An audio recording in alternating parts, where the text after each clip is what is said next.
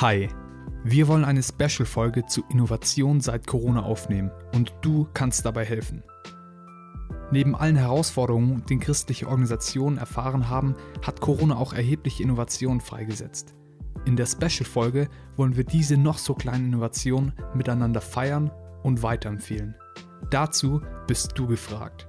Hat deine Organisation in der Pandemie etwas verändert oder ausprobiert, das es wert ist zu teilen?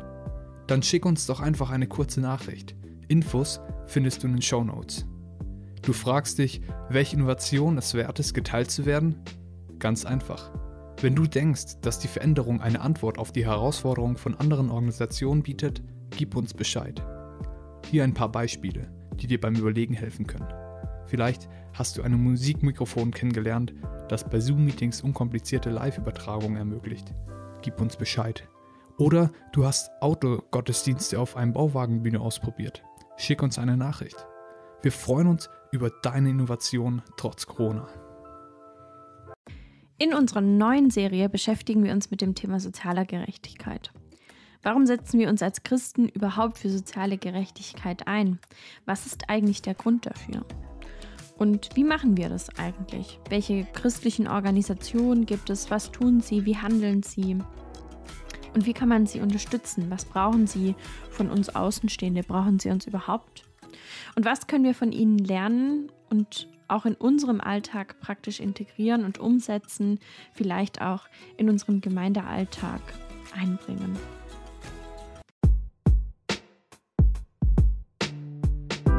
Für eine Kirche, die Zukunft gestaltet. Erkunden, was sich heute schon bewegt.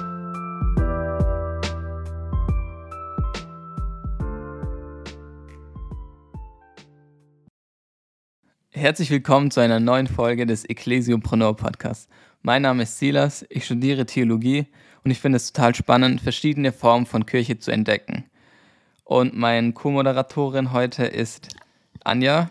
Hallo Anja. Hi, ich studiere Theologie und Chemie auf Lehramt und liebe es, von Menschen zu hören, die Gemeinde anders denken.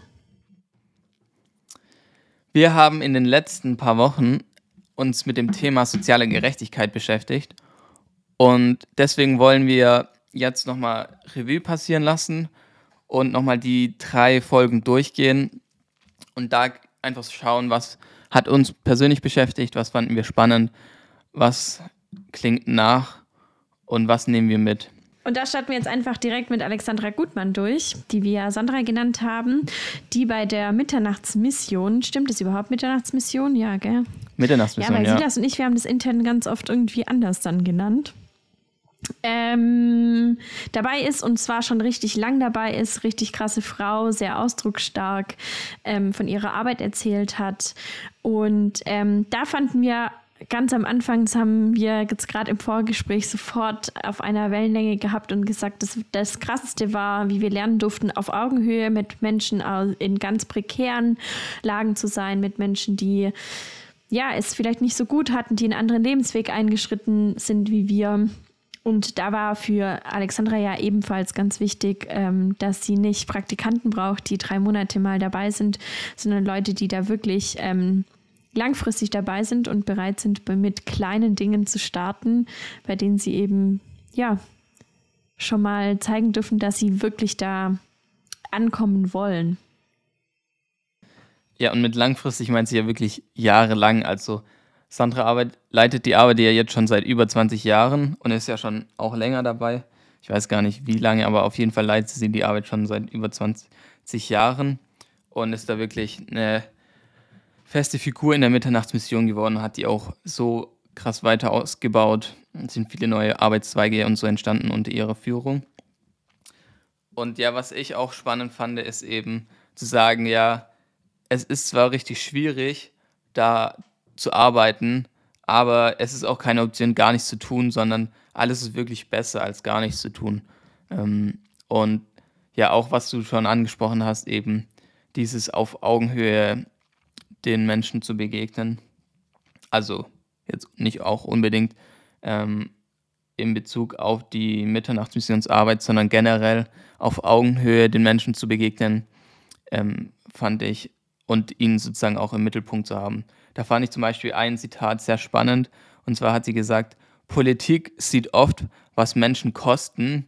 Uns ist aber wichtig, ähm, den Menschen zu sehen, was Gott in ihnen sieht, nämlich als Gottes Ebenbild. Und wenn ich Menschen als Gottes Ebenbild sehe und auch wahrnehme, was ihnen angelegt ist, aber noch nicht zur Entfaltung gekommen ist, geht das ganz schnell mit der Augenhöhe. Also wirklich auf der Augenhöhe zu begegnen und eben den Menschen als Gottes Ebenbild zu sehen. Ja. Das war nicht spannend. Und da war ja auch nochmal so ein Punkt, dass dieses alles ist besser als nichts zu tun, sich nicht nur auf so große Organisationen oder auch kleine Organisationen wie die Mitternachtsmission bezogen haben, sondern auch wirklich, da habe ich ja zum Beispiel von ähm, einer Situation erzählt, wo man sich fragen könnte, oh, da ist es bei den Nachbarn laut, soll ich etwas tun oder nicht? Das gilt für uns alle persönlich und ähm, auch das mit der Augenhöhe gilt persönlich. Da hat sie auch gesagt, hey, es ist ja auch einfach nett zu sagen, hey, ich mache mir Sorgen um dich, es gibt die Möglichkeit, Möglichkeit, mit mir zu sprechen oder ich kann mit dir ähm, ja nach Möglichkeiten suchen. Du kannst dich mir anvertrauen, also einfach den Kontakt zu suchen. Und sie hat auch einfach nochmal klar gemacht, dass häusliche Gewalt und Situationen für Menschen, die wirklich schwierig sein können und wo sie Hilfe brauchen, einfach überall passieren können. Die können im super steinreichen Viertel ähm, passiert sein, die können in christlichen Familien, die nach außen super glücklich aussehen, ähm, passieren und die können bei Migrantenfamilien passieren, um da jetzt einfach so drei Felder zu nennen.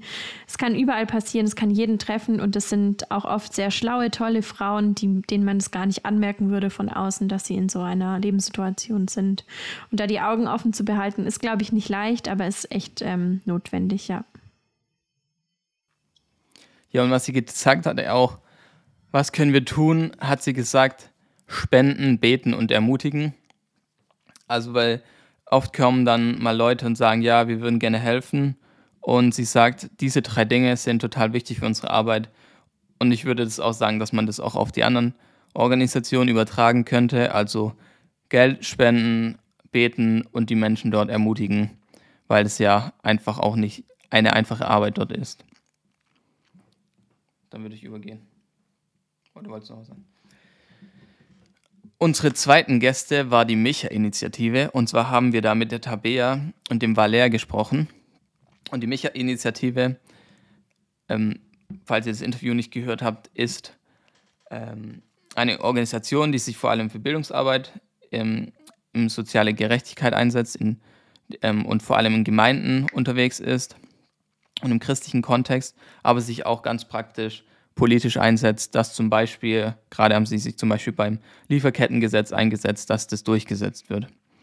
Und sie sagen, da fand ich erstmal auch diesen biblischen Aspekt spannend. Und zwar, manchmal gibt es ja Gemeinden oder Menschen, die sagen, ja, Gerechtigkeit ist gar nicht so ein wichtiges Ding in der Bibel, aber einfach diese Fakten zu hören, zum Beispiel, ja, Gerechtigkeit, Gerechtigkeit kommt 3000 Mal in der Bibel vor, als Wort an sich. Und das finde ich einfach schon mal richtig krass, dass man so sieht, ja, Gerechtigkeit ist wie so ein roter Faden, der sich durch die Bibel zieht, von Anfang bis zum Ende. Und ja, das fand ich einfach total spannend. Ja, das stimmt. Das war echt ähm, auch krass, wie Sie da nochmal darauf äh, aufmerksam gemacht haben. Das findet manchmal in Gemeinden unglaublich wenig Platz. Und ganz spannend bei der Micha-Initiative ist, das ist ja, dass Sie sagen, Nächstenliebe kann man nicht nur auf den Nachbarn übertragen, sondern man kann es auch wirklich global denken. Und zwar deswegen, ja, genau, ja. Sogar so hart ausgedrückt, das stimmt. Und zwar deswegen, weil unsere Taten hier, unser Kleiderschrank und unser Kühlschrank ganz viel damit zusammenhängt, wie es anderen auf in ganz anderen ähm, ja, Kontexten, aber auch vor allen Dingen Kontinenten gehen kann, was ich wirklich verrückt finde weil man das jetzt, wenn man sich eine Erdbeere in den Mund steckt, meistens nicht so im äh, Kopf hat. Aber da sagen sie wirklich, sich wirklich damit auseinanderzusetzen, mit Leuten in Kontakt kommen, darüber sprechen, ist extrem wichtig. Und da haben sie nochmal ganz krass auf den Just Peoples Kurs hingewiesen. Und da wollen wir auch nochmal Werbung machen. Wir verlinken ihn auch nochmal unten.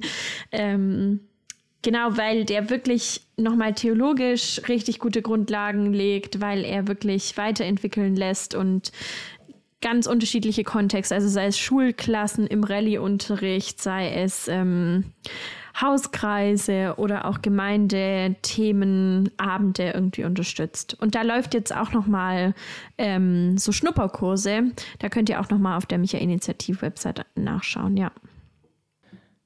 Was sie ja auch sagen, ist nämlich auch, mh, hm, dies, wir haben ja vor allem mit über Nachhaltigkeit mit ihnen gesprochen.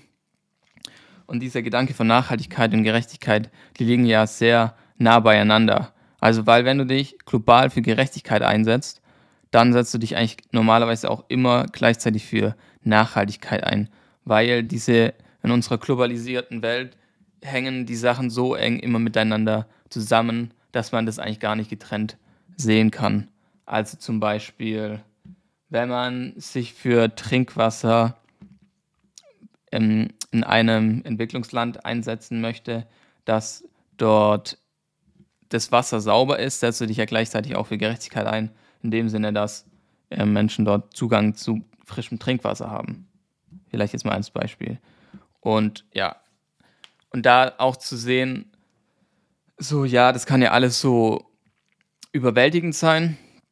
Und sie sagen eben, ja, einfach mal ein Step zu tun und einfach mal an, mit einer Sache anzufangen, weil wenn man nichts tut, ist es auch ein, ein Statement ähm, zu sagen, ja, ich mache jetzt einfach nichts, anstatt einfach mal irgendwas zu machen, ist in dem Sinne auch ein politisches Statement und stellt sich die Frage, ob das so gut ist. Ja. Ja, das war, ähm, stimmt, das war ein krasser Punkt. Was ich auch noch super spannend fand, weil ich das tatsächlich anders erwartet hätte, war die Frage danach, wie sie ähm, zusammenarbeiten mit anderen, ja, NGOs und Organisationen, weil ich mir gedacht habe, ja, vielleicht kann es ja durchaus zu Reibereien führen, wenn man nicht irgendwie den Schöpfungsgedanke ähm, eintragen lässt, auch bei der, ja, beim Engagement und ähm, da hat vor allen Dingen Valer gesagt, nee, eigentlich ist es super cool, mit Leuten in Kontakt zu kommen, eine äh, Position zu vertreten und sich gemeinsam dafür einzusetzen und auch ein bisschen manchmal aus dieser christlichen Bubble rauszukommen, um wirklich in Kontakt zu kommen, aber auch was Gutes zu bewegen. Und es bedeutet gar nicht, dass man sich mit bösen Menschen irgendwie zusammentut, sondern dass man wirklich, ja, gemeinsam an einer Sache arbeitet und ähm, eine Einheit bildet für eine gute Sache. Und das fand ich cool. Das finde ich, kann man auch in den Alltag mit reinnehmen. Man kann sich manchmal auch außerhalb unserer christlichen Blase für Dinge einsetzen und voranbringen. Ja, total. Und ich fand es auch so spannend zu sehen, was Sie gesagt haben, eben inwiefern Sie sich unterscheiden von anderen Organisationen und wie sie sich einsetzen, weil diese jetzt zum Beispiel speziell auf Nachhaltigkeit oder ja, wohl muss auch nicht unbedingt sein, aber zum Beispiel Organisationen wie Fridays for Future oder Extinction Rebellion, die malen ja immer ein Bild von, in zehn Jahren wird die Welt untergehen und wir werden alle sterben. Jetzt natürlich ein bisschen überschwitzt gesagt, aber zu sagen, ja, das ist nicht das Bild, das ich als Christ oder Christin habe, weil wir haben eben diese Hoffnung, dass Gott nicht die Welt zerstören wird, sondern erneuern wird. Und diese grundlegende Hoffnung, dass Gott in unserer Welt heute noch wirkt und sie eben transformieren wird und nicht so ein Szenario passieren wird, dass die Welt irgendwie untergeht, sondern erneuert wird. Das fand ich nochmal sehr wichtig, das zu sagen, weil man das irgendwie dann gerade vielleicht in, in diesem Aspekt dann doch schnell aus dem Blick verliert und dann irgendwie selber auch Angst bekommt, weil man so sieht, man sieht die Fakten und sieht, dass es wirklich passiert dass der Klimawandel unser Leben beeinflusst und so weiter, dann doch diese Hoffnung zu haben, dass Gott einen Plan hat für die Welt und dass Gott die, die Welt wirklich erneuern möchte und nicht ja, untergeht. Ja, und diese grundlegende Hoffnung, die fand man auch, finde ich, total bei unserem dritten Gast, bei Steve von Compassion. Ähm, Steve hat krasse Beispiele aus einem Lebensalltag erzählt, der uns wirklich extrem fremd ist, von Familien, die sich nicht überlegen, wo sie ihre Kinder für ein Wochenende hinstecken können, weil sie mal nerven, sondern von Familien, die sich überlegen müssen, welches Kind sie abgeben müssen an eine andere Familie, um die Familie noch zu ernähren. Ähm, Steve spricht von wirklich extremer Armut, von krassen Lebenssituationen, die ich wirklich keinem wünsche. Und dennoch hat es die für mich total im Gespräch, ich weiß nicht, ob sie das auch so sieht, aber ähm, eine grundlegende Hoffnung, etwas zu verändern und diesen Weg eben auch mit Gott und mit den Gemeinden vor Ort, aber auch mit der Gesamtgemeinde, mit dem Leib Christi irgendwie zu gehen. Und ganz krass war da, dass es trotzdem irgendwie in Gemeinden, in Predigten so unglaublich selten Platz findet. Und die Frage einfach mal so in den Raum zu stellen, die er auch ähm, in den Raum gestellt hat, wann hast du das letzte Mal eine Predigt zur Armut oder zur Gerechtigkeit gehört? Und manche anderen Themen, die im christlich-ethischen Bereich irgendwie stattfinden, finden viel mehr Platz obwohl das, wie gesagt, wie Sela schon gesagt hat, 3000 Mal in der Bibel zu finden ist, so klar. Und das fand ich einfach so ein ganz ausschlaggebendes Ding, auch das in Gemeinden Platz haben zu lassen, offene Herzen, offene Augen zu bewirken, weil er auch so gesagt hat, es gibt manchmal so Situationen, wo wir nicht Störenschild an unsere Tür klammern und sagen, heute kommst du nicht rein. Und dieses Schild einfach als Gemeinden tatsächlich abzureißen und zu sagen, doch stören, weil das ähm, sind leidvolle ja, Biografien, die wir anders schreiben können, wenn wir helfen, wenn wir etwas verändern. Ja, ich fand es auch so krass eben, als er gesagt hat, er hat da irgendwie Compassion und mich haben da irgendwie eine Umfrage zugemacht zu diesem Thema eben, wann Gerechtigkeit eben thematisiert wird in der Gemeinde und dass es halt so gut wie gar nicht thematisiert wird. Das fand ich schon sehr krass in dem Sinne. Und ich weiß nicht, wie es euch geht, aber in meiner Gemeinde wurde jetzt noch nicht so oft über Gerechtigkeit äh, gepredigt ähm, auch so diesen Vergleich zu ziehen, so, keine Ahnung, ich habe das Gefühl, im Moment wird ständig über andere Themen, ja, ich will die Themen nicht aber vielleicht könnt ihr sie euch auch denken, gepredigt, wo es, weiß ich, drei Bibelstellen dafür zugibt und über Gerechtigkeit wird einfach nicht gepredigt, obwohl man halt klar sagen kann, mhm. dass Gott Gerechtigkeit offensichtlich wichtig ist ähm, und man sich über so Randthemen vielleicht dann so intensiv auseinandersetzt. Mhm. Aber mhm. das ist jetzt nochmal ein anderes Thema. Ja. Ja, und da zeigt sich ja auch wieder so dieses, ja, habe ich ein offenes Herz für Gerechtigkeit selber.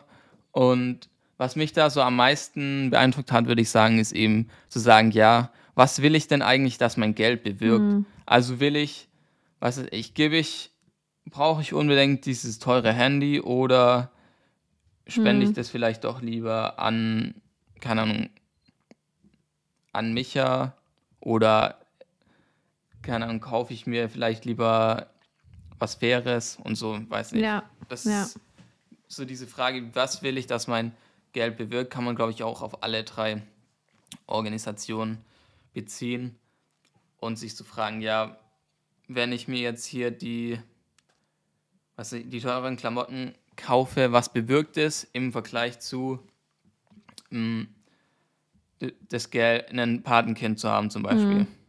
Aber genau. Ja. Ich will da jetzt auch nicht irgendwie was Schlechtes oder. Ähm, ja, noch kurz dazu. Ich finde auch Jesus, wenn ich ihn in den Evangelien ähm, wirken sehe, finde ich ihn auch viel krasser und radikaler, wenn es um Arm-Reich-Themen geht. Also dem Reichen sagt er, er muss sein ganzes Zeug verkaufen oder er erntet er kommt nicht ins Himmelreich. Und ähm, bei anderen Themen, die Silas gerade nicht ansprechen wollte, da reicht es ihm quasi, mit einer Frau am Brunnen zu stehen und mit ihr sich mal über ihr Leben zu unterhalten. Und da ist er nicht so radikal, du wirst das Himmelreich nicht ernten, sondern er kann mit ihr über Anbetung sprechen. Und da zeigt er für mich ein komplett anderes Herz als bei solchen Themen. Aber äh, jetzt habe ich vergessen, was, was war dein letzter Punkt, Silas? Weil da wollte ich auch noch mal was zu sagen. Womit hast du geendet?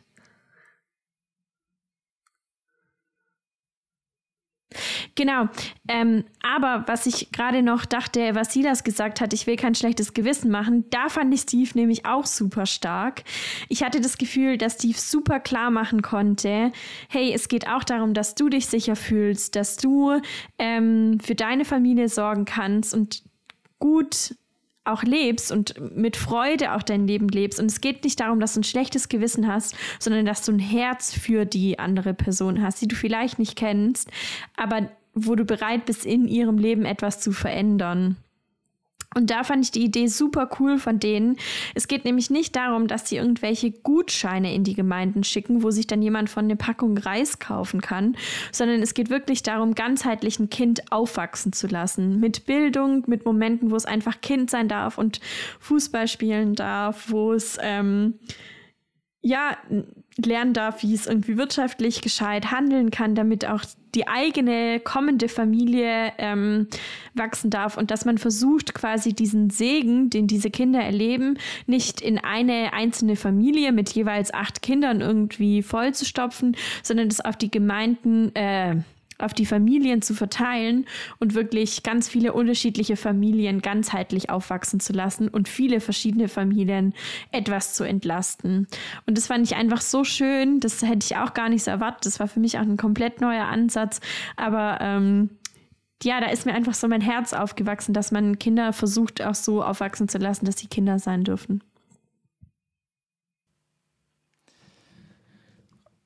Was wir beobachtet haben, was so bei allen drei Organisationen oder Interviews angesprochen wurde, ist eben den Menschen auf Augenhöhe begegnen, so offene Augen haben, ein offenes Herz zu haben, ein offenes Herz zu haben für Menschen, für Gerechtigkeit und diese Ungerechtigkeit in der Welt nicht einfach hinzunehmen, hm. sondern in kleinen Schritten was dagegen zu tun. Und ja, eben diese Organisation kann man eben so einfach auch unterstützen. Durch Gebet, durch Spenden und auch einfach durch Ermutigung. Ich denke, das trifft nicht nur auf die drei Organisationen zu, sondern auch so gut wie alle christliche und andere Organisationen und kann man auf jeden Fall gut unterstützen. Ja, und ja, wenn euch das Thema soziale Gerechtigkeit. Ja, sorry. Und vielleicht noch eine kleine Sache dazu sagen, was Micha oder die Initiative Micha noch voll mit reingenommen hat. Fangt einfach mal mit einer Sache an. Das muss noch gar nichts genau, Lebensbewegendes ja. sein, aber nehmt euch mal vor, euch zu informieren, mit jemandem ins Gespräch zu kommen und weniger Fisch zu essen oder was auch immer. Einfach was ganz, ganz Kleines. ja. ja. Und ja, wenn euch dieses Thema soziale Gerechtigkeit an sich noch mehr interessiert, eben guckt euch einfach mal den Just People Kurs an. Ich habe den auch selber schon gemacht und der ist wirklich sehr, sehr gut. Einfach viele Fakten, gute Informationen zu Nachhaltigkeit, sozialer Gerechtigkeit aus wissenschaftlicher Sicht, aber auch so die Sicht von der Bibel, wichtige Bibelstellen und so, so theologisch, aber auch wissenschaftlich einen guten Einblick in dieses Thema zu bekommen kann man eben super in Kleingruppen machen oder als Gemeinde verwenden. Ansonsten danken wir euch fürs Zuhören. Vielen Dank, dass ihr eingeschaltet und habt. Und hoffen, dass sagt euch. Das ja, sagt man schon, ja. Und wir hoffen, dass ja. euch ähm, die Serie inspiriert hat und ihr was mitnehmen konntet. Ihr könnt uns auch gerne Feedback schicken. Selbst uns gerne weiter, dann können wir schauen, was wir verbessern können, was wir beibehalten können könnt ihr uns einfach per E-Mail schreiben oder auf Insta oder sonstig. Genau. Vielen Dank. Dankeschön. Ciao, ciao.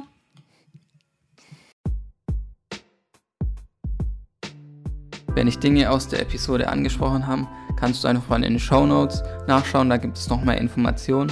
Ansonsten freuen wir uns, wenn du den Podcast bewertest oder bei Social Media teilst. Das würde uns sehr helfen. Wenn du Anregungen hast, schreib uns gerne auf Instagram. Ansonsten bis bald. Ciao.